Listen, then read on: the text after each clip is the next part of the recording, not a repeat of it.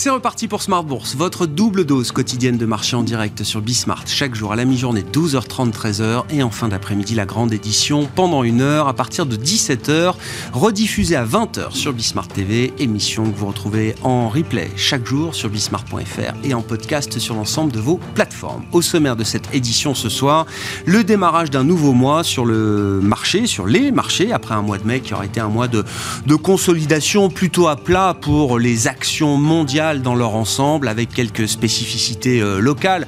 On a vu un retracement un peu plus appuyé peut-être pour les indices actions euh, en Europe et notamment pour euh, le CAC 40 avec un secteur du luxe par exemple qui a plutôt joué contre nous euh, au cours de ce mois de mai. À l'inverse, quelques exceptions euh, plutôt euh, positives. Le Nasdaq qui a enregistré encore une surperformance écrasante tout au long du mois de mai avec le thème de l'IA générative qui a pris de plus en plus d'ampleur.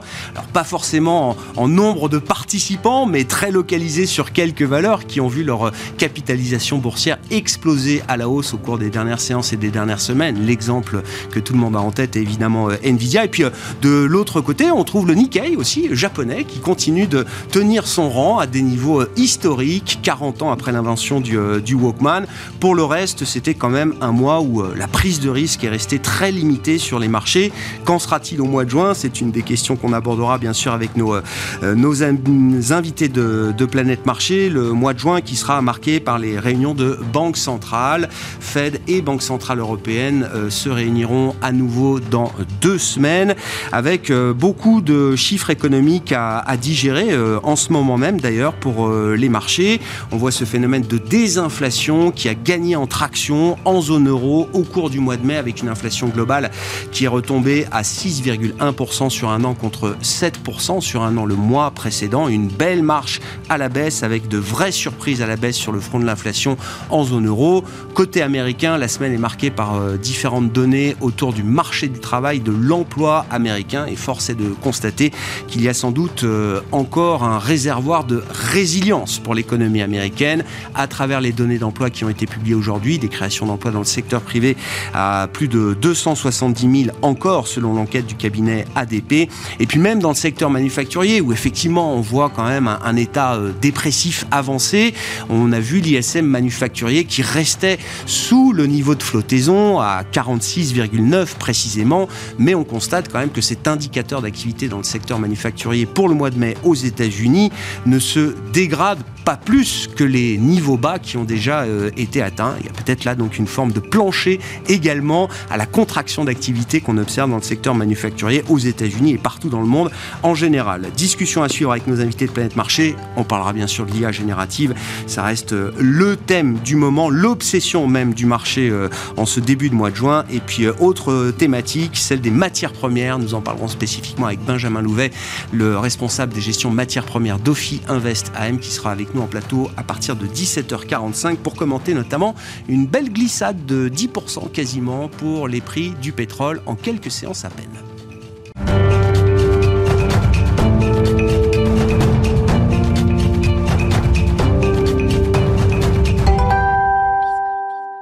Tendance, mon ami, chaque soir à 17h en ouverture d'émission, les infos clés de marché avec vous, Alix Nguyen, et un petit rebond pour les indices actions en Europe et à Paris notamment ce début de mois de juin. Un rebond qui s'est un petit peu réduit d'ailleurs au fur et à mesure de la séance. Oui, le CAC s'inquiète de la solidité euh, du marché de l'emploi dans le secteur privé aux États-Unis.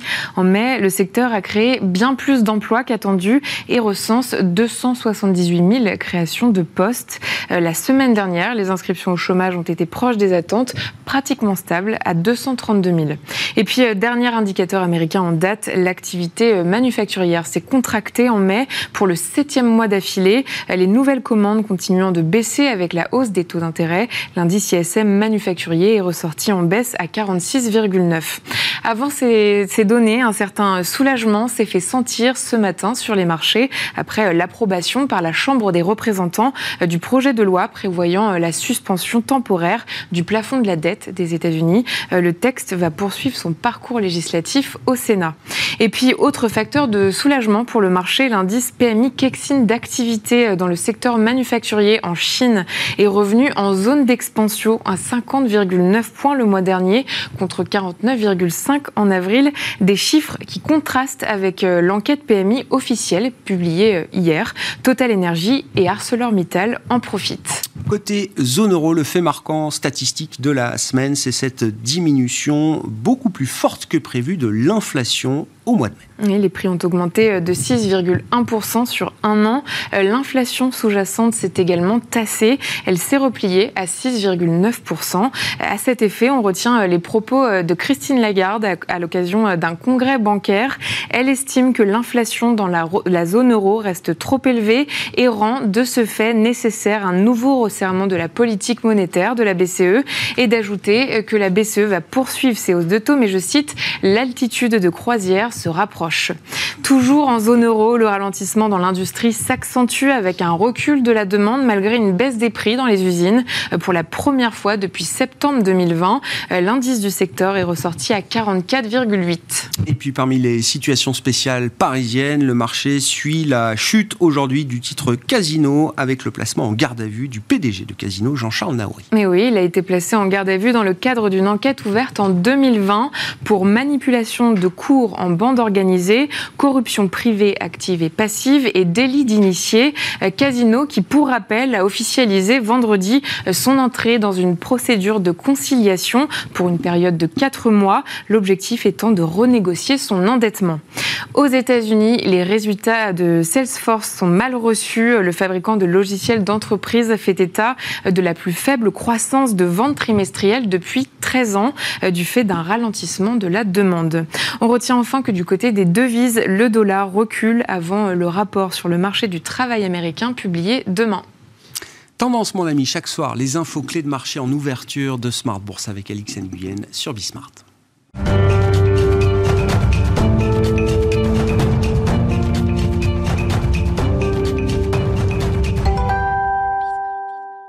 Trois invités avec nous chaque soir pour décrypter les mouvements de la planète marché. Jean-Jacques Friedman est avec nous, le directeur des investissements de Vega IM. Bonsoir Jean-Jacques. Bonsoir Grégoire. Xavier Duburen nous accompagne également, directeur des investissements d'OTA Capital. Bonsoir Xavier. Bonsoir Grégoire. Ravi de vous retrouver ce soir. Ravi d'accueillir également Sophie Chevelier à nos côtés. Bonsoir Sophie. Bonsoir Vous êtes gérante allocataire chez Dorval Asset Management. Euh, beau cadeau quand même pour les 25 ans de la BCE aujourd'hui avec une baisse de quasiment 100 euh, points de base du rythme d'inflation sur un an euh, au mois de mai. C'est aujourd'hui le quart de siècle de la BCE. Et euh, effectivement, dans cette bataille, cette lutte contre l'inflation qui est menée depuis euh, plusieurs trimestres, le mois de mai semble marquer en zone euro un, tournant assez encourageant. Oui, ce sont des chiffres qui sont effectivement très très encourageants. Alors, ce sont des chiffres qui étaient anticipés, un petit peu meilleurs qu'attendus. On a une désinflation très forte euh, sur tout ce qui concerne l'offre.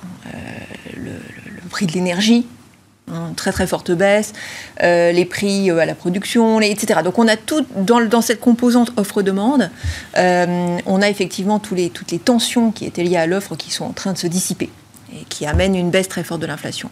Maintenant, la question va être effectivement sur, sur est-ce que à quelle, à quelle vitesse le, reste de l'inflation va réussir à, va réussir à rebaisser. Christine Lagarde l'a dit, c'est malgré tout pas un niveau euh, satisfaisant. La question de l'inflation sous-jacente reste prégnante. Euh, la question des salaires reste d'actualité aussi. Mais c'est effectivement une très bonne nouvelle et c'est d'autant plus une bonne nouvelle que c'est une nouvelle qui redistribue des pouvoirs d'achat aux ménages. Et je pense que de, de notre point de vue, c'est bien entendu la meilleure nouvelle qu'on pouvait espérer. C'est-à-dire qu'à un moment, il faut imaginer quand même que les hausses de salaire arrivent, 4, 5%. Mhm. Le rythme d'inflation est en train quand même de diminuer.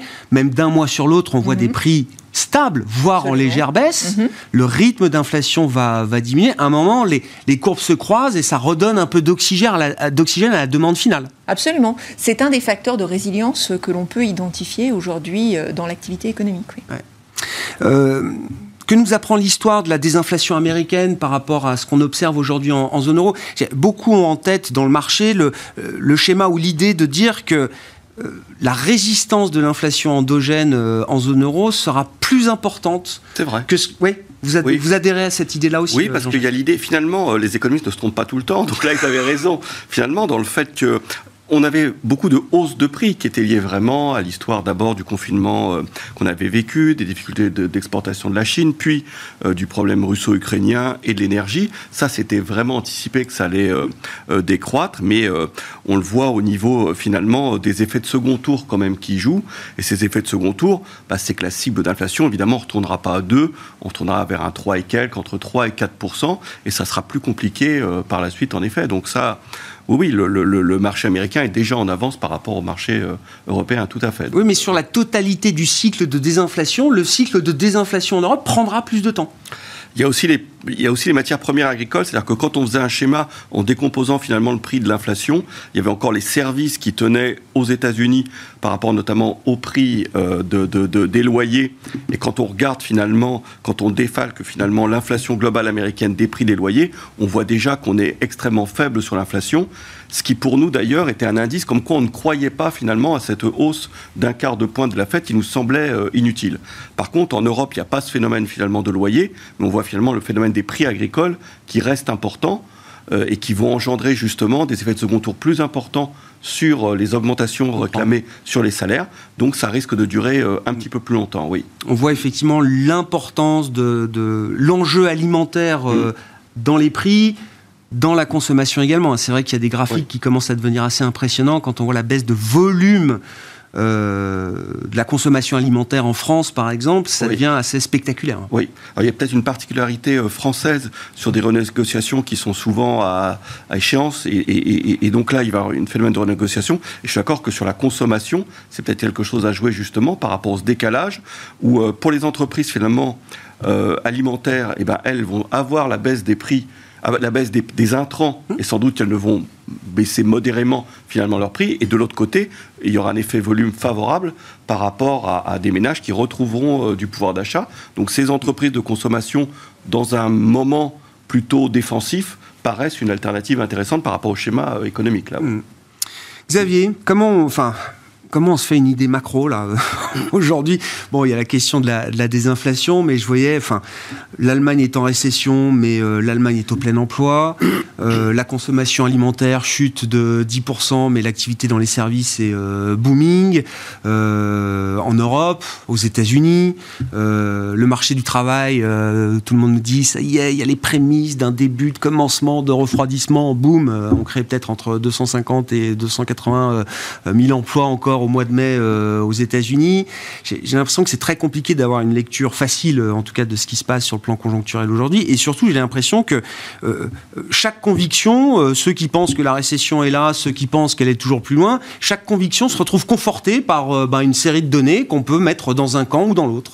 Bah, je pense que c'est ce qui a été dit précédemment, c'est-à-dire que l'inflation, elle est arrivée par vagues. On a cumulé plusieurs chocs. Il y a eu le premier qui a été un choc d'offres, ensuite il y a eu le choc logistique, on va dire, puis le choc Et puis là, on est dans le choc euh, de l'emploi, avec un marché de l'emploi qui tient très bien.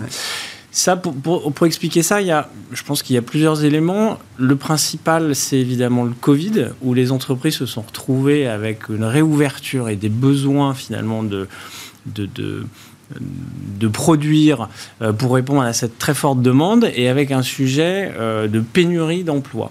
Euh, donc elles se sont dit il, faut absolument on va se battre pour avoir des pour avoir des salariés pour pouvoir répondre à toute cette à toute cette toute cette demande et donc ça passe par quoi? Ça passe par des augmentations de salaire mmh. ça passe par le fait que finalement on veut garder ses salariés même si on est dans un environnement où on voit bien un ralentissement économique actuel qui est là, qui est réel. Et les entreprises sont en train de se dire, eh bien, est-ce qu'il ne faut pas que je tienne je tienne mes salariés pour laisser passer ce, mou économique et quand les choses se, iront mieux, me retrouver dans une situation où j'ai mes salariés sous la main et pour éviter ce qui s'est passé.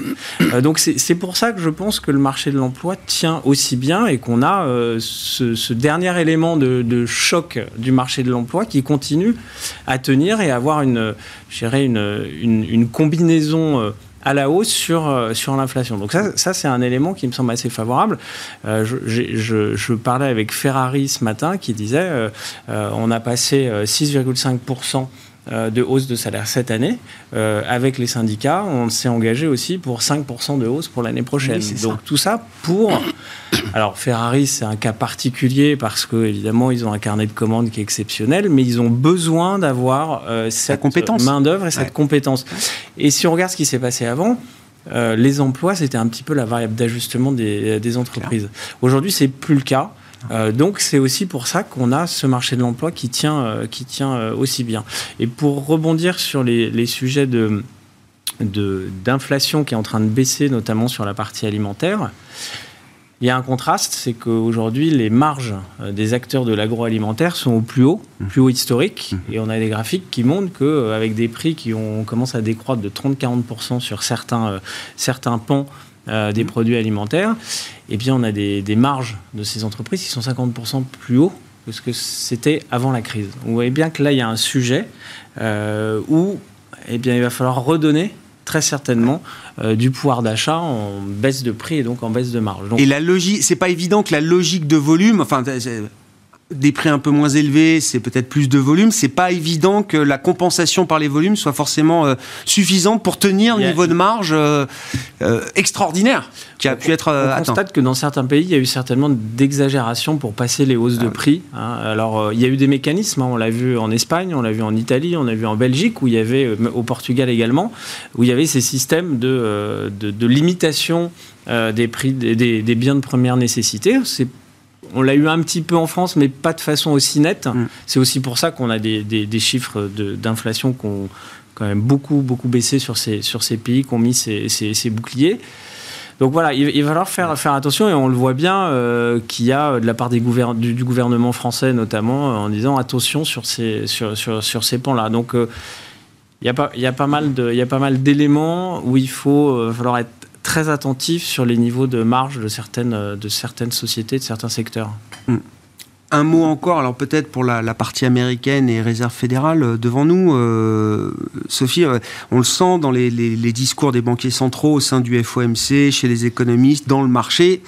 L'idée de la pause, elle a été très rapide d'une certaine manière. Hein. C'est-à-dire que le, marché se prépare même à l'idée que la pause ne soit pas pour tout de suite, qu'on puisse peut-être sursoir à, à l'idée de hausse de taux pendant un meeting, deux meetings, mais que la probabilité qu'il y ait un besoin d'un nouvel ajustement à la hausse, c'est une probabilité qui l'emporte euh, aujourd'hui, avant qu'on parle des baisses de taux euh, qui viendront un jour. Oui, l'inflation reste le juge de paix. C'est-à-dire que ce qu'on voit aujourd'hui, c'est qu'il euh, y a une... L'inflation, quelque part, on, est coincé entre 4 et 5% en réalité d'inflation sous-jacente. Et c'est un niveau qui reste trop élevé euh, pour, le, pour le confort de la réserve fédérale. Donc effectivement, elle a tendance à vouloir faire une pause aussi pour voir, hein, laisser un petit peu le temps euh, à la diffusion dans l'économie. On est encore, mine de rien, aux États-Unis dans un stress au niveau des banques régionales assez fort, qui est une courroie de transmission euh, de financement à l'économie qui est non négligeable. Donc la Fed laisse un petit mm. peu de temps. Mais si on n'a pas de reflux de, à un niveau plus acceptable, probablement entre 3 et 4 euh, la Fed va être obligée effectivement d'agir à nouveau. Donc on est on est un petit peu dans, cette phase qui est une phase euh, quasiment d'observation. La Fed se donne le temps et donne le temps effectivement de, digestion. Est-ce qu'elle peut se donner beaucoup de temps Parce que enfin, là, on a l'impression que peut-être que dans 15 jours, on, peut être en phase d'observation, mais, euh, mais si les données euh, continuent de, montrer cette résistance, cette résilience, etc., le meeting du 26 juillet, je crois, peut être un meeting de hausse de taux. Peut être un meeting de 25 points de base. Oui, oui tout à fait. Tout à fait. Mais c'est une pause paraît pas, ne paraît pas déraisonnable. Euh, surtout aux États-Unis, hein, au regard notamment du stress euh, de crédit. Mais, euh, mais effectivement, on n'est pas encore arrivé sur un niveau de, confort qui permettrait à la Fed de dire bon, ben, on a fini. Mm. On n'est pas très loin, mais on n'y est pas. Bon, je ne sais pas si on ajoute euh, quelque chose autour des politiques monétaires. Alors, il y a aussi le, relèvement du plafond de la dette, enfin, au-delà du drama euh, politique, mais euh, est-ce que, est que derrière le compromis qui permet le relèvement du plafond de la dette, est-ce qu'il y a des, je sais pas, des, sujets macro qui peuvent modifier un peu la trajectoire peut-être de l'économie américaine, un resserrement budgétaire peut-être un peu plus marqué que ce qu'on imaginait? Est-ce que ça peut jouer?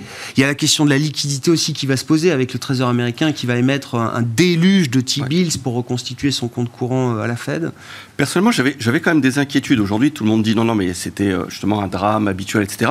Mais il y a telle opposition entre républicains, c'est vrai qu'on est passé par des moments un peu plus, que, un peu plus tendus. Et voilà. Et, et, et d'ailleurs, une des surprises, c'est que une fois résolu, finalement, on pouvait peut-être penser que le marché allait se recaler un peu, ne se recale pas et a cassé des niveaux un petit peu embêtants. Donc voilà, juste, juste pour ça.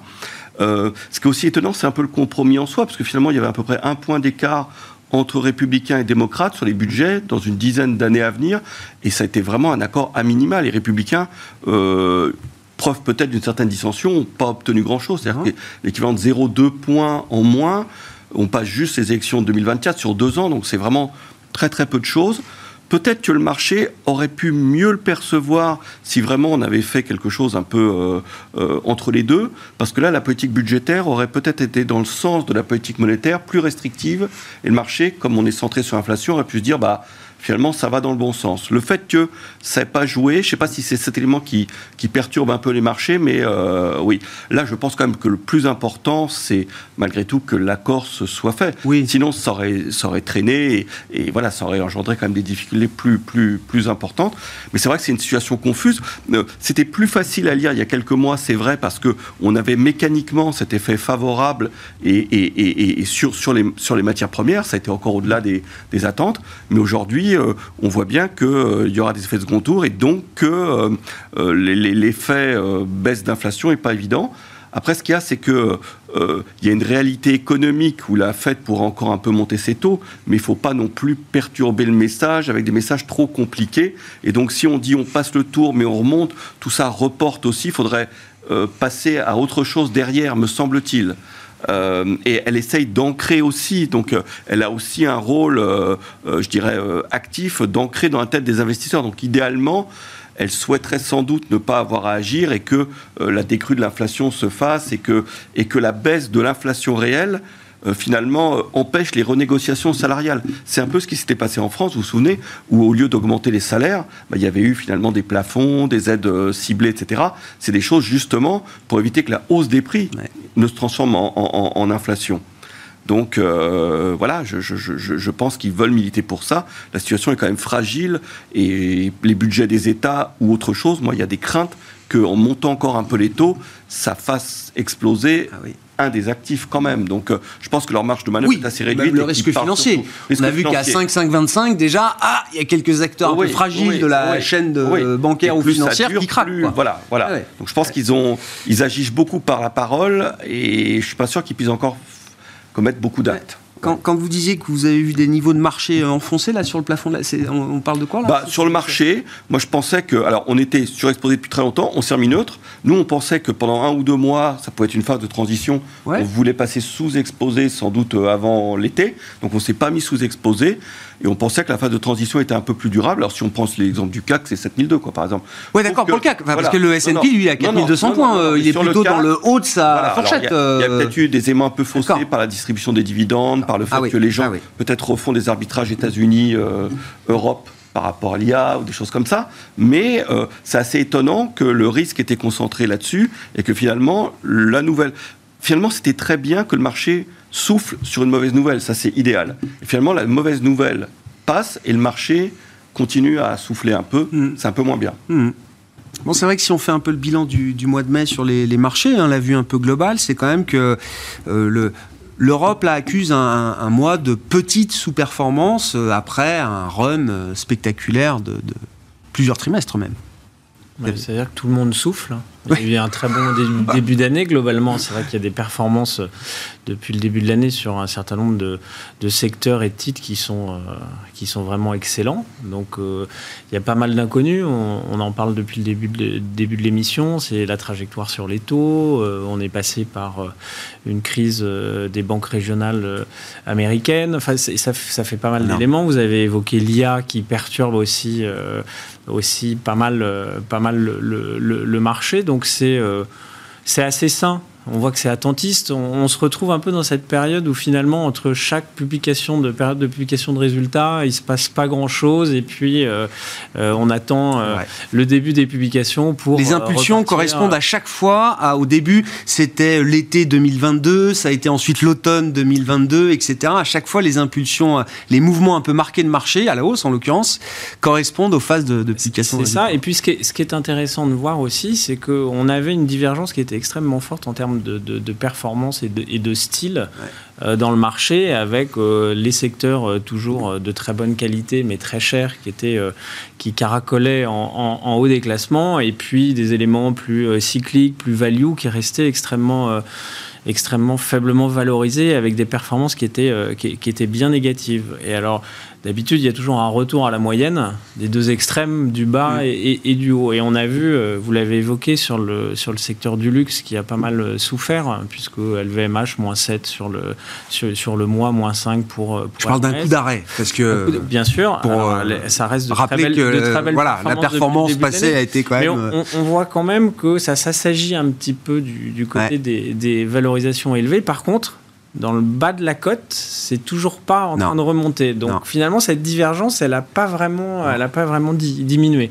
Donc ça, c'est des éléments aussi qui euh, peuvent être assez intéressants pour mettre en place une, une, stratégie d'investissement à moyen, court, euh, long terme. C'est, ça peut être des éléments qu'il faut prendre, qu'il faut prendre en compte. Mais l'idée que cette divergence, enfin que ces marchés à deux vitesses qu'à un moment, les choses vont en partie au moins se réconcilier. Normalement, normalement. Mais après, c'est des questions de liquidité, etc. C'est vrai qu'aujourd'hui, il n'y a plus personne qui bouge une oreille euh, dans le marché. C'est très difficile de se positionner. Donc, on attend le petit élément qui va faire qu'on va pouvoir se mm. positionner. Moi, je suis plutôt de ceux qui pensent qu'on est à la fin du cycle de remontée, de, de remontée des taux.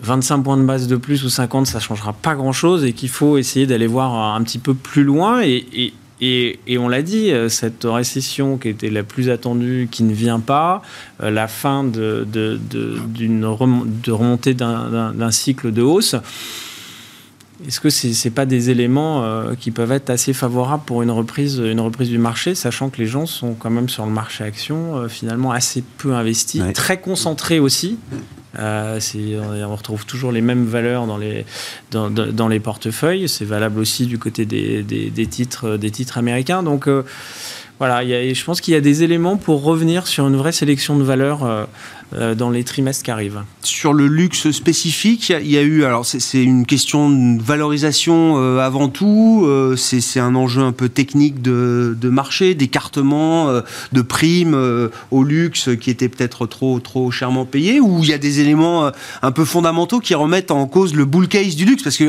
avant la baisse de LVMH et Hermès, c'était quand même le boulevard très consensuel, mmh. redevenu un boulevard très consensuel. Mmh. C'est peut-être un petit peu la conjonction de certains brokers qui sont qui, ont réaffirmé finalement des prix un peu chers, comme Deutsche, je crois. Euh, l'histoire du Covid ou, d'éléments un peu chinois, même si on a vu finalement que l'absence de la Chine ne, pénalisait pas tellement le luxe. Le fait peut-être que, euh, quand même, quand on avait une idée croissance, on, très honnêtement, c'était plus facile de jouer la tech US quand on a quand on a envie de jouer. C'est-à-dire que euh, quand on était, alors cette année, on avait fait par exemple Value Europe dans un premier temps et croissance US. Après une rotation croissance européenne, mais on avait plus envie de garder cette patte euh, américaine en disant. Euh, parce que finalement, elle s'était développée pour d'autres raisons avant l'IA. Mm. Et là, c'est un peu une cerise sur le gâteau où il y a du concret qui vient valider les éléments de valorisation, de, comportement des entreprises, etc. Jouer la croissance, on était plus à l'aise avec la tech américaine. Exactement, qui n'était pas très cher, qui n'était pas très cher, qui avait eu un retour important, euh, qui prenait des mesures finalement qui pouvaient plaire aux investisseurs, qui pouvaient bénéficier d'un dollar qui s'était affaibli. Enfin, il y avait beaucoup d'éléments favorables à cette tech US qui paraissait euh, sans doute moins fragile et vient se greffer une nouvelle inattendue mais, mais qui, qui, qui, qui, nous rend très heureux. Voilà. Donc, donc on avait tendance à garder ça et à écréter euh, la partie européenne. Et par définition, on écrétait plutôt cela. Et on ne jouait pas encore justement ces valeurs assez en retard parce qu'on avait envie de les jouer justement au démarrage de ce mouvement quand c'était pas cher, quand on pouvait se dire la croissance va tenir encore pendant six mois. Mm. Aujourd'hui, malgré tout, c'est plus difficile. Donc, il euh, faudra attendre un retrait plus important pour jouer ce rattrapage. Pour revenir sur ces valeurs-là. Oui, je comprends. Tout à fait. Et donc, le GPT, euh, donc l'obsession. non, mais alors, c'est vrai que ça fait quand même déjà quelques mois qu'on parle de chat euh, GPT. Et puis, euh, bah, je sais pas, c'est les phénomènes de marché, d'enthousiasme euh, que seule la bourse peut nous apporter comme ça. En quelques jours, ça, ça devient une explosion, une obsession mondiale de voir l'IA générative sous toutes ses coutures. Alors, à commencer quand même par la hard tech. C'est ça qui est intéressant, c'est que dans le phénomène de, de, de construction de l'enthousiasme de marché, de bulle, je sais pas, je vous pose la question, euh, Sophie, le marché se focalise déjà sur la partie composant pour euh, jouer cette thématique de l'IA générative. Alors, ce qu'on a appris avec, euh, avec ChatGPT, c'est que c'est extrêmement consommateur de données. Donc, qui dit données dit data center, qui dit data center dit semi-conducteur, etc. Donc, dans cette, si cette technologie devait se diffuser, comme on, comme on nous le présente aujourd'hui, c'est-à-dire devenir un outil de productivité majeur qu'on allait déployer dans l'ensemble des industries pour faire un gain de productivité euh, sur, toutes nos, sur tous nos process, alors de toute façon, il va falloir euh, ajouter énormément de data centers, il va falloir produire plein de semi-conducteurs. Ce point intervient, donc la communication de Nvidia, mais ça intervient à un moment où euh, il ne faut pas oublier qu'on était en plein creux de cycle des semi-conducteurs. C'est en période surcapacitaire, euh, très forte baisse euh, de la mémoire, etc. Donc on était vraiment au creux de ce cycle, donc les valorisations en plus étaient attractives. Mm. Et là arrive la publication de Nvidia qui surprend tout le monde par l'ampleur. Voilà, donc vraiment une accélération de l'activité, alors qu'on était, on était un petit peu dans le ventre mou, on, attendait de voir des signaux plus favorables de reprise de la demande, et là d'un coup, paf Et tout le monde regarde ça, et tout le monde se dit, ben voilà, euh, on est en, euh, cet outil, qui est un outil qu'on vient de découvrir, mais qui existe déjà depuis un moment, puisqu'en fait tous les groupes ont déjà travaillé dessus. Mais donc on cet outil qu'on a découvert grâce à ChatGPT, en, en, tout cas qui a été vulgarisé par ChatGPT, est un outil de productivité majeur. Ça va être une révolution. Euh, et on était en creux de cycle sur les semi-condes. Donc là, il faut y aller parce qu'ils vont avoir une explosion de la demande. Et comme c'est pas cher, c'est maintenant. Voilà, donc, et ça, ça s'est produit en très très peu de temps. Oui, oui c'est fascinant. Hein. Donc c'est vraiment fascinant, mais alors là, pour le coup, maintenant, c'est très très cher. Hein. parce qu'on est passé de pas cher du tout à très très cher. Donc alors, c'est J'ai vu 25 fois le chiffre d'affaires, Nvidia peut-être aujourd'hui, 25 fois les ventes. Hein. Ah, oui, c'est ça. Oui, les ventes. Le chiffre d'affaires, ah bah, les ventes. Euh. Donc on a, on est passé de euh, pas cher du tout à très très cher. Enfin, Nvidia n'a jamais été pas cher. Non. Mais disons qu'on est passé à un niveau qui était presque abordable, presque, à euh, incroyablement cher en, l'espace de trois semaines. Pas la même chose AMD, la même chose Marvel, la même chose, etc. Donc toutes les toutes les belles valeurs des semi-conducteurs ont été emportées dans ce mouvement-là. Même les valeurs très matières premières, enfin type SK Hynix, les, les valeurs coréennes ont aussi été emportées. Donc maintenant, la question, c'est euh, quelle est la réalité derrière ça? Il va falloir délivrer. Ce qui est, alors, ce qui est intéressant, parce que où est-ce que vous positionnez ce thème de l'IA générative Encore une mhm. fois, le, moment iPhone de l'IA, comme l'avait très bien dit un analyste de chez Forrester, mais à l'automne dernier. Mhm. Et il a fallu effectivement quelques mois pour qu'il y ait eu cette révélation bah, un peu mondiale, grand public. Donne corps. Exactement. Oui, mais elle fait plus que donner corps. C'est-à-dire qu'elle dit pas, euh, comme on disait, le métaverse ou la blockchain, vous allez voir dans deux, ou trois ans. là, c'est 11 milliards de dollars de ventes au T2. C'est 50, voilà, 50% de plus que ce que vous attendiez. Et c'est ça, c'est l'IA générative. C'est tout de suite, c'est réel. C'est réel et c'est maintenant. Donc c'est un thème, c'est un thème qui est plus solide que bah, le marché aime bien les thèmes, euh, la hype. Mais on sait que la hype, euh, de temps en temps, ça déçoit, et puis ça se retrouve dans un cimetière, et puis euh, on n'en parle plus, et on passe à la, à la prochaine, quoi. Ah, Peut-être pour répondre à ça, il faut se poser la question de qu'est-ce qui a pu d'un coup, comme ça, justifier une accélération.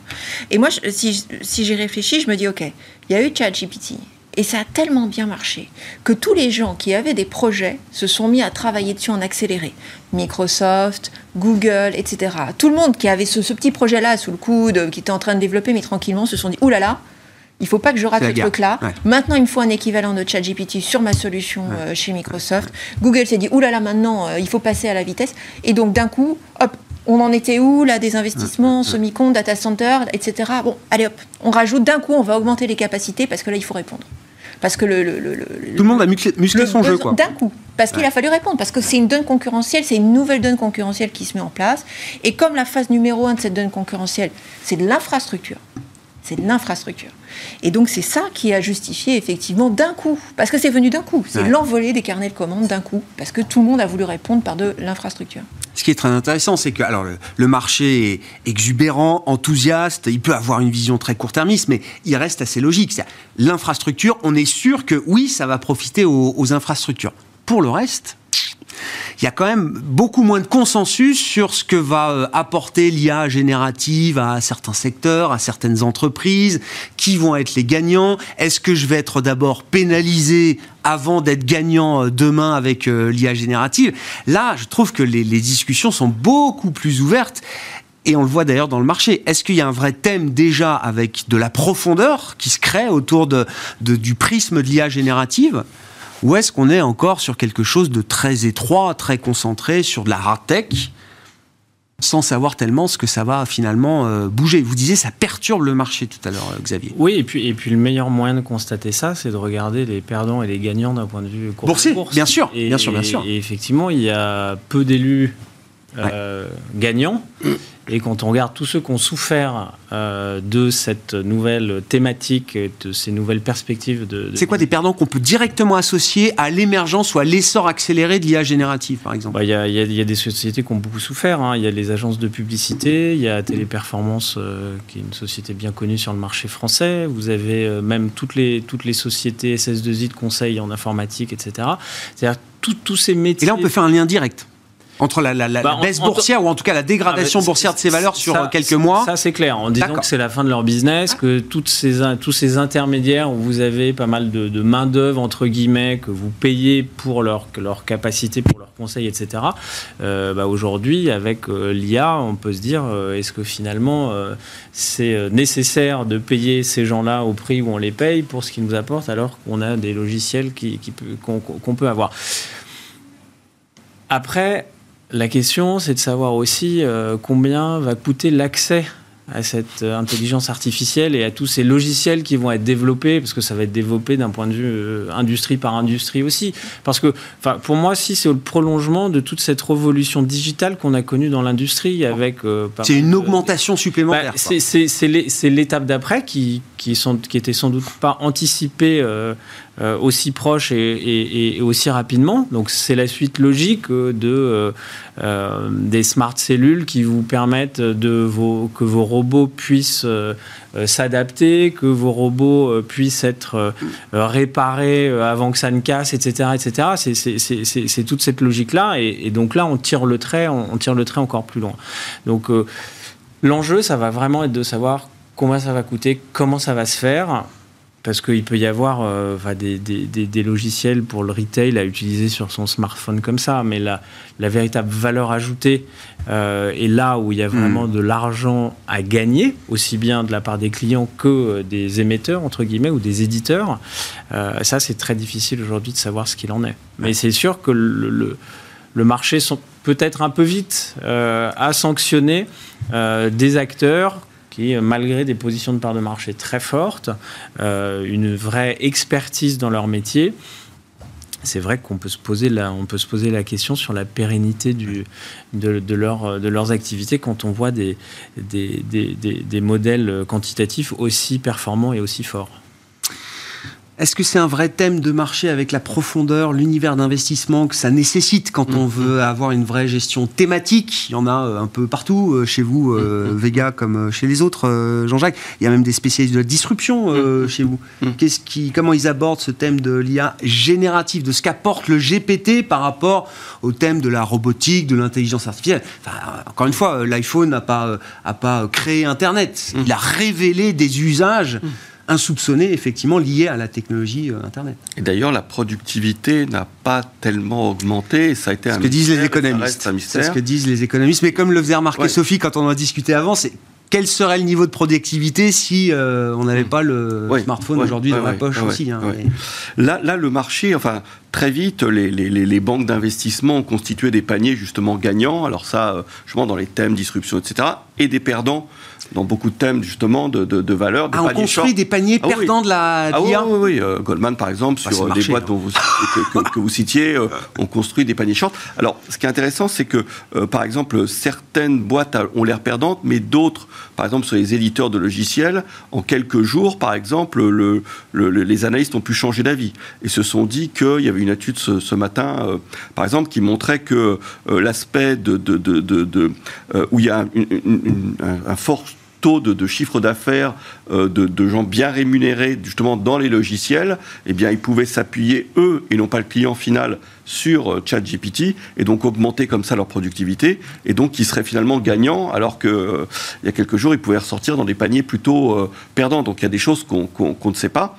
Et c'est vrai que le discours qui est donné pour l'instant, c'est une fois de plus un discours sur l'amélioration de la productivité et donc sur un potentiel euh, pour les marchés actions presque dans leur ensemble d'amélioration. Mm. Après, on le verra, mais je, si je pense que quand même c'est un thème solide parce que euh, c'est exactement comme l'inflation, c'est quelque chose qu'on perçoit vraiment. Le métaverse, c'est peut-être pas enterré parce que quand on voit notre ah. génération, on voit que puis il y a plein de choses où on est dans, dans un monde de gaming, donc c'est pas euh, complètement enterré. Mais là, c'est quelque chose de très concret, immédiat. Ça me faisait penser à l'inflation entre l'inflation dont on parle et puis l'inflation concrète sur euh, des prix de matières premières, sur son plein d'essence.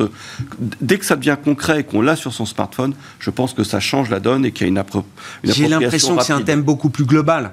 C'est-à-dire que le métavers, on nous l'a vendu comme effectivement, euh, voilà, tout le monde aura une, réalité virtuelle à côté de ça.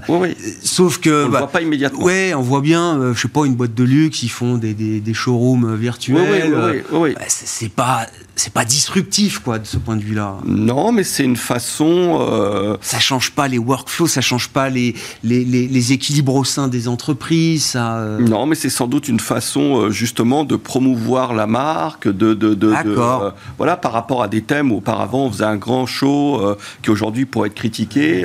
Il y a, y, a, y, a, un lien comme ça différent, et je pense que, que non, ils sont très sensibles à ces éléments-là, et, et, je crois que ça peut fonctionner aussi. Mais celui-là il est, il est très immédiat. Très mm. immédiat. Est-ce qu'il faut réfléchir aussi à la manière dont euh, cette technologie, le GPT euh, et les usages euh, vont être régulés?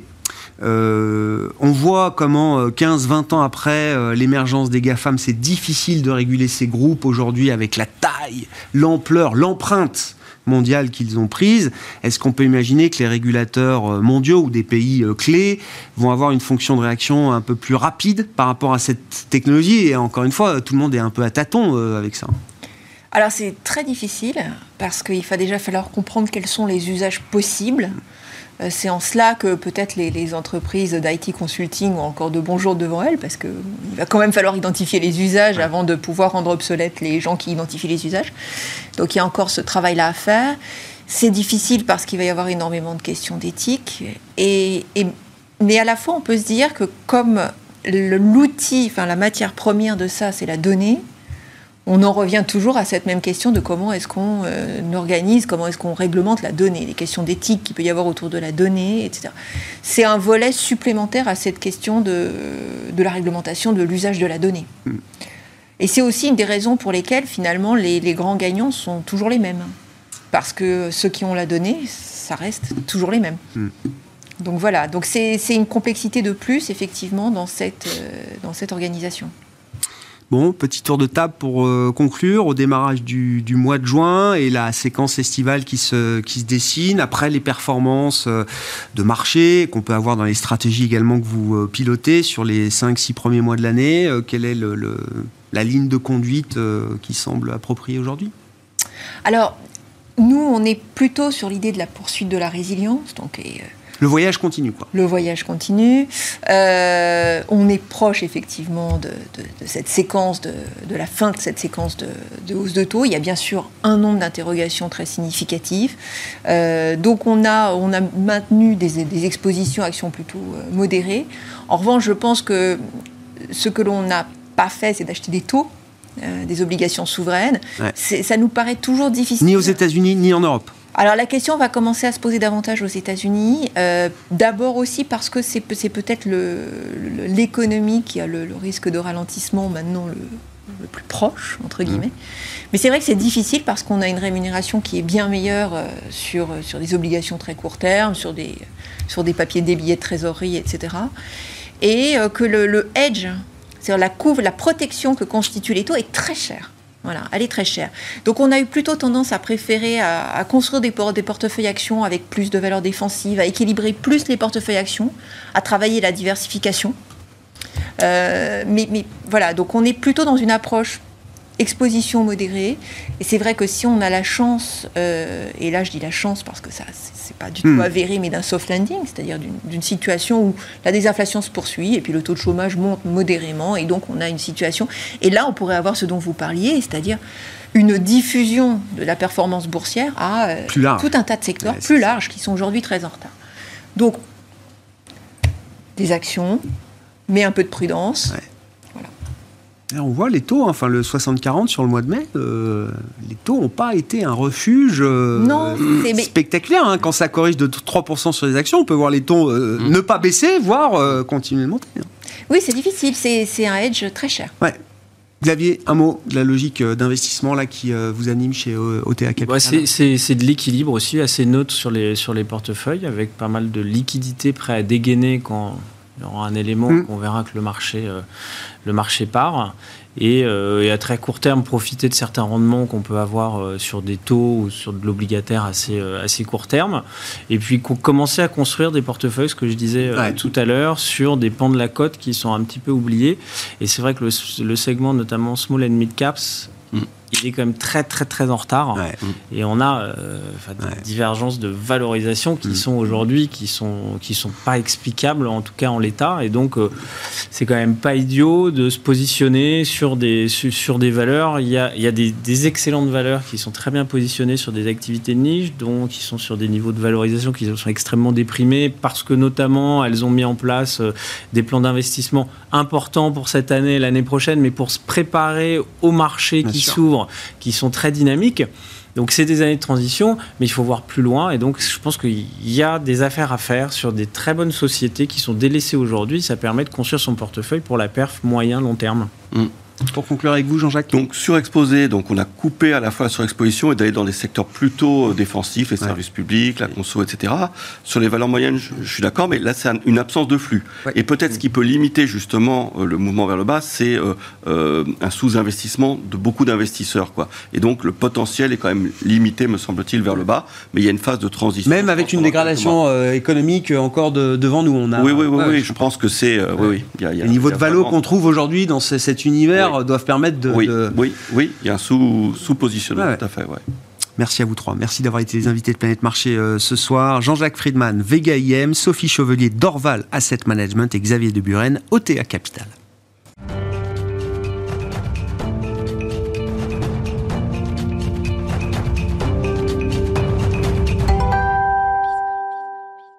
Matières premières dans ce quart d'heure thématique de Smart Bourse avec euh, bon, notre expert, euh, l'un des experts de, de, la place, Benjamin Louvet, directeur de la gestion matières premières d'Ophi Invest Asset Management. Bonsoir Benjamin. Bonsoir Grégoire. Merci beaucoup d'être là. Le, le, premier commentaire que, que, que je, je, vous demande, Benjamin, c'est qu'est-ce qui se passe sur le, le, pétrole? Là, je sais pas, on a pris euh, une baisse de 10% en ligne droite en, en, en quelques jours. il y avait eu cette espèce de, de, de moment marqué par la décision de l'OPEP début avril qui avait entraîné les cours du pétrole alors sur le WTI, on est allé à 75, euh, quelque chose comme ça. Là, on se retrouve, mais euh, euh, non seulement sur des, points bas, mais les points bas qu'on avait au mois de mars sur les cours du, pétrole. Ouais. Alors en fait, j'ai envie de vous dire bienvenue dans le monde des matières premières. et, c'est quelque chose qui peut paraître un peu surprenant pour mais 10% de, baisse, de hausse, en fait. vous voyez, mais au-delà de ça, c'est surtout sur la façon dont fonctionnent ces marchés. quand on regarde les marchés actions, on a l'habitude d'avoir des marchés qui, qui évaluent une action à un instant T sur la base de l'actualisation des flux futurs. Dans le domaine des matières premières, ça marche pas comme ça. Hmm. Je vais prendre un exemple. Quand vous allez au marché le dimanche matin, euh, ce qui vous intéresse, c'est de savoir s'il y a des tomates au marché dimanche matin. Savoir s'il y aura des tomates dans six mois, c'est pas vraiment le sujet. Et à court terme, eh bien, le marché anticipe qu'il y a un ralentissement économique. Finalement, la Chine repart pas autant que ce qu'on espérait. Bon, même si là, on a eu des ISM qui étaient un peu meilleurs qu'attendus. Euh, mais globalement, on a une inquiétude sur la demande. Et donc, on est sur un marché d'équilibre offre-demande sur ces matières premières. Et à court terme, eh bien, il y a un désintérêt de ces marchés. Il y a peut-être aussi un désintérêt qui vient des investisseurs financiers, pour deux raisons. D'abord, parce que la baisse des cours a entraîné un changement de la structure de prix à terme. Et donc, porter une position sur le pétrole, ça coûte de l'argent. Mm. Et puis, avec la remontée des taux d'intérêt, bah, porter une position leveragée sur, sur des matières premières, ça coûte de l'argent. Donc il y a eu un peu une réduction du levier. Il y a même eu euh, des, investisseurs qui sont passés euh, vendeurs nets sur le pétrole et à un niveau qui est assez euh, effarant puisque les positions short des spéculateurs sur le pétrole arrive à peu près au niveau où on était quand on a connu les prix négatifs sur le pétrole au moment du Covid. Mais c'est-à-dire que les opérateurs n'écoutent pas ce que dit euh, le Saoudien, l'Arabie Saoudite? Enfin, je, enfin, il l'a dit assez clairement, euh, il y a peut-être une semaine de ça, euh, le représentant de l'Arabie Saoudite oui, ne, mais ne pas le pétrole. En attendant, le message était clair. On voit que la Russie a moins réduit sa production prévue, que finalement le pétrole russe arrive toujours sur le marché. Et donc finalement, pour l'instant, euh, on a un équilibre offre-demande sur le pétrole qui se fait pas si mal. Euh, donc euh, la grosse question, effectivement, l'Arabie saoudite a remis la pression en disant faites attention. mais la question, c'est est-ce qu'ils vont vraiment faire quelque chose tout de suite? Ça semble quand même relativement compliqué. Ce week-end, il y a une réunion là. Oui, il y a la réunion le 4 juin. Il y a des messages un peu contradictoires. Vous parliez des propos du, ministre d'Arabie Saoudite. On a également les Russes qui, eux, ont dit qu'a priori, on ne changeait, pas, on changeait pas les plans. Euh, ce qui se décide... Le prix n'est pas suffisamment bas pour mettre euh, l'ensemble de l'OPEP Plus sous tension. En fait, c'est au-delà de ça, Grégoire. Le, le problème, c'est que quand on regarde les prévisions de toutes les grandes agences, que ce soit l'Agence internationale de l'énergie, l'Agence américaine de l'énergie, l'OPEP, finalement, en deuxième partie d'année, on s'attend à un déficit de la production par rapport à la consommation. Donc, euh, aller couper dans ce contexte-là euh, semblerait peut-être un peu problématique. Donc, euh, à mon avis, ce qu'on risque d'avoir plus probablement, c'est une alerte verbale. Potentiellement, même, on pourrait voir l'OPEP faire ce qu'elle a déjà fait par le passé, dire que sa réunion reste ouverte et donc qu'il se garde le droit de pouvoir intervenir pour faire une baisse supplémentaire si les prévisions, les anticipations actuelles ne devaient pas être confirmé mm. par les chiffres dans les mois qui viennent. Euh, et, mais je vois mal aujourd'hui, alors que la baisse qui a été annoncée euh, récemment n'est pas encore totalement implémentée, elle, commence en, elle commençait en ah, mai, hein, donc euh, on est au tout début, je les vois mal remettre une nouvelle baisse là-dessus. Ça montrerait presque un peu de panique dans tout ça. Il ne faut pas oublier aussi qu'en plus, on a un certain nombre de pays, notamment en Afrique de l'Ouest, l'Angola et le Nigeria, qui ne produisent pas mm. euh, au, quota espéré. Donc tout ça, mis bout à bout, nous fait penser qu'à court terme, Une pause. on devrait avoir un maintien du statu quo avec peut-être des propos un petit peu plus, euh, euh, comment dire, hawkish. Agressif. visant à dire, soyez tout de même prudents, nous veillerons à ce que les prix du pétrole restent sur des niveaux nécessaires au maintien d'une offre dans le long terme euh, qui puisse approvisionner le marché. Parce qu'il ne faut pas oublier ce qu'avait dit l'OPEP il y a quelques mois. Il avait dit tout a un prix et la sécurité énergétique a un prix. Et aujourd'hui, eh bien, le prix de cette sécurité énergétique, il est supérieur. Mais quoi qu'il en soit, normalement, en deuxième partie d'année, nous, on continue chez Ophi Invest AM à penser que le prix du pétrole devrait nettement remonter si on confirme la reprise de la Chine euh, et que on a euh, les anticipations. Je rappelle, on attend cette année en moyenne une consommation de 102 millions de barils par jour de pétrole, ce qui serait un nouveau record. Voilà. Donc euh, aujourd'hui, on a une baisse de la production qui est d'à peu près 4% de la, de, la, demande mondiale. Ça semble suffisant dans un contexte comme celui-là. Quel est le message que les métaux industriels apporte à la big picture euh, énergétique? Plus je vous écoute et plus j'ai compris ou je comprends que les métaux industriels type euh, cuivre et al, les, les autres, mmh. euh, sont les métaux de la transition énergétique. Quand je vois le prix de ces métaux, je me dis, bon, soit il y a un énorme problème de demande aujourd'hui, soit tout le monde a arrêté d'investir dans la transition. C'est très particulier et effectivement, c'est très troublant parce qu'on a des prix qui baissent et qui seraient cohérents avec une baisse de la demande. Maintenant, quand on regarde les chiffres, on constate effectivement que la Chine n'a pas repris ses importations de cuivre. Ce qui inquiète un peu le marché et ce qui peut justifier d'une pression. Puis bon, il y a aussi les craintes de récession quand même hein, dans, le monde occidental mmh. qui peuvent aussi justifier d'une éventuelle baisse de consommation. Mais quand on regarde les chiffres plus en détail, on se rend compte qu'en Chine, vous disiez, est-ce qu'on a arrêté d'investir dans la transition énergétique? On est euh, sur le solaire, les installations de solaire en Chine, on a 40% d'avance sur la même période l'année dernière. Sur le programme annuel de, fabrication. Sur le programme de l'année dernière, par rapport à ce qu'on avait installé l'année dernière, on a installé 40% de plus. Et quand on regarde les chiffres de la consommation de cuivre en Chine, depuis le début de l'année, plus 9%. Donc en fait, il y a un phénomène de déstockage qui se produit en, Chine et qui fait que le marché euh, semble bien approvisionné, mais ce phénomène, il peut durer qu'un ah temps. oui. Et donc, l'hypothèse la plus probable, en plus on a là aussi, comme sur le pétrole, des investisseurs, qui sont sortis de ces marchés, voire même passés vendeurs sur ces marchés. L'idée qu'on a, c'est que dès que la Chine va commencer à montrer des signes plus, plus pertinents, plus prégnants de, de reprise, eh bien, on risque d'avoir une inversion des positions des spéculateurs très vive et une remontée en flèche de, ces métaux parce que aujourd'hui tout, tout, porte à croire enfin il y a, y a, y a pas oui, photo, remet quand pas on regarde, en cause quand on regarde le long terme bien sûr. La Banque mondiale l'OCDE euh, la Commission européenne non, mais stock tout le monde euh, voilà tout le monde pointe euh, une, une, une, impossibilité enfin une, très grande difficulté à équilibrer l'offre et la demande à un horizon moyen terme de quelques années sur le cuivre et sur d'autres métaux. Donc on a un marché de spot, j'y reviens, sur les matières premières, qui justifie cette baisse temporaire. C'est conjoncturel, c'est pas facile à vivre parce que c'est pas cohérent avec le scénario global économique. C'est pas cohérent aussi avec les chiffres de demande, par exemple en Chine. La Chine, c'est 50% de la consommation mondiale, donc 9% de hausse de la consommation en Chine depuis le début de l'année. C'est 4,5% de croissance de la demande au niveau mondial. Hein, donc euh, on n'est pas du tout dans un marché qui est en train d'être en, surproduction. Hmm. Donc clairement, pour nous, on pense que c'est un peu comme euh, a pu le dire Philippe Chalmin dans, dans le cadre de, du rapport, de, la conférence de presse sur le rapport Club, le calme avant la tempête sur le marché des métaux. Ah et on, a euh, une situation conjoncturelle qui explique cette correction, pas facile à vivre, mais qui, à notre sens, ne pourra pas durer très longtemps et se soldera par un retournement très violent de ces marchés à la hausse. Dans les, dans les, les, milestones qu'on surveille là, dans cette transition euh, énergétique de la production euh, carbonée à une production décarbonée euh, demain, vous l'avez retweeté, c'est l'Agence internationale de l'énergie, c'est qui signale que 2023, pour la première fois de l'histoire, verra un montant d'investissement dans l'énergie solaire, en l'occurrence, équivalent au montant des investissements qu'on a dans l'industrie pétrolière. Alors c'est 400, 500 milliards, hein, c'est ça, de part et d'autre à, peu près pour donner les, les, ordres de grandeur. Mais c'est une première, ça y est. Et, il y a dix ans, le solaire euh, pesait rien. Euh, Bien sûr. C'est une très bonne nouvelle. Euh, ça, ça, rajoute encore plus de pression sur les métaux. Mais c'est une très très bonne nouvelle. Néanmoins, quand on regarde le, rapport sur l'investissement qui a été fait par l'Agence internationale de l'énergie, on constate d'autres nouvelles qui sont un peu moins un, un, peu moins. Vous avez retweeté que la bonne nouvelle Non, non. Euh, après, ça dépend des réseaux sociaux, mais euh, il y, y, avait une présentation de ce rapport sur l'investissement euh, par l'Agence internationale de l'énergie la semaine dernière, et on constate par exemple que quand on regarde les cash flows des compagnies pétrolières au niveau mondial et qu'on regarde la répartition de ces cash flows, il y a moins de 2% de ces cash flows qui vont vers les investissements bas carbone.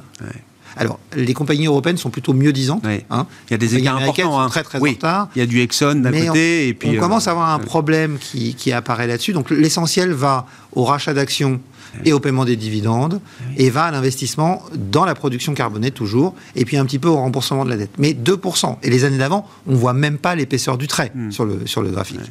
Euh, le problème que ça pose, c'est qu'on commence à avoir un mouvement au sein des compagnies pétrolières qui disent euh, qui commence à prendre un peu de recul par rapport à, cette transition bas carbone. Shell et BP ont dit ces activités aujourd'hui ne sont pas assez rentables et on va, on va mettre le pied sur le frein, voire on pourrait envisager d'arrêter nos développements dans ce secteur-là. Repsol, qui est, qui est, quand même un, leader et bien reconnu pour ses développements dans les renouvelables, a annoncé récemment qu'ils allaient vendre euh, une grosse partie de leur parc éolien et de leur parc solaire. Mm. On a un problème de rentabilité dans ce secteur qui, qui, peut euh, pénaliser retarder l'investissement de ces gros acteurs qui, pour moi, sont absolument nécessaires dans cette transition parce que, un, c'est eux qui feront la baisse des émissions carbone et c'est eux qui feront le développement des énergies bas carbone parce qu'ils ont le savoir-faire et ils ont les moyens de le faire.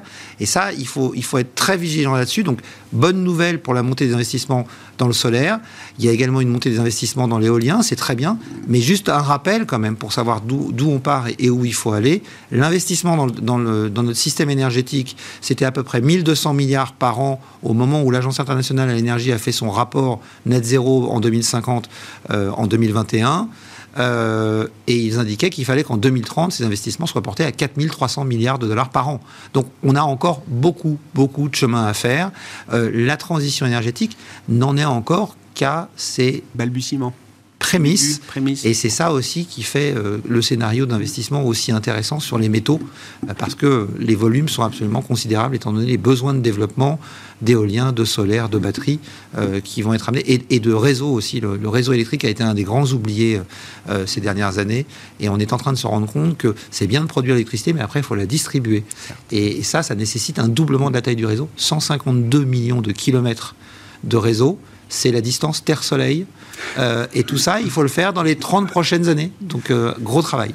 Merci beaucoup euh, Benjamin pour euh, cet éclairage toujours très très dense, très riche autour de ces questions de matières premières et de transition. Benjamin Louvet, directeur de la gestion matières premières d'Ophi Invest Asset Management, était avec nous, l'invité du quart d'heure thématique de Smart Bourse ce soir.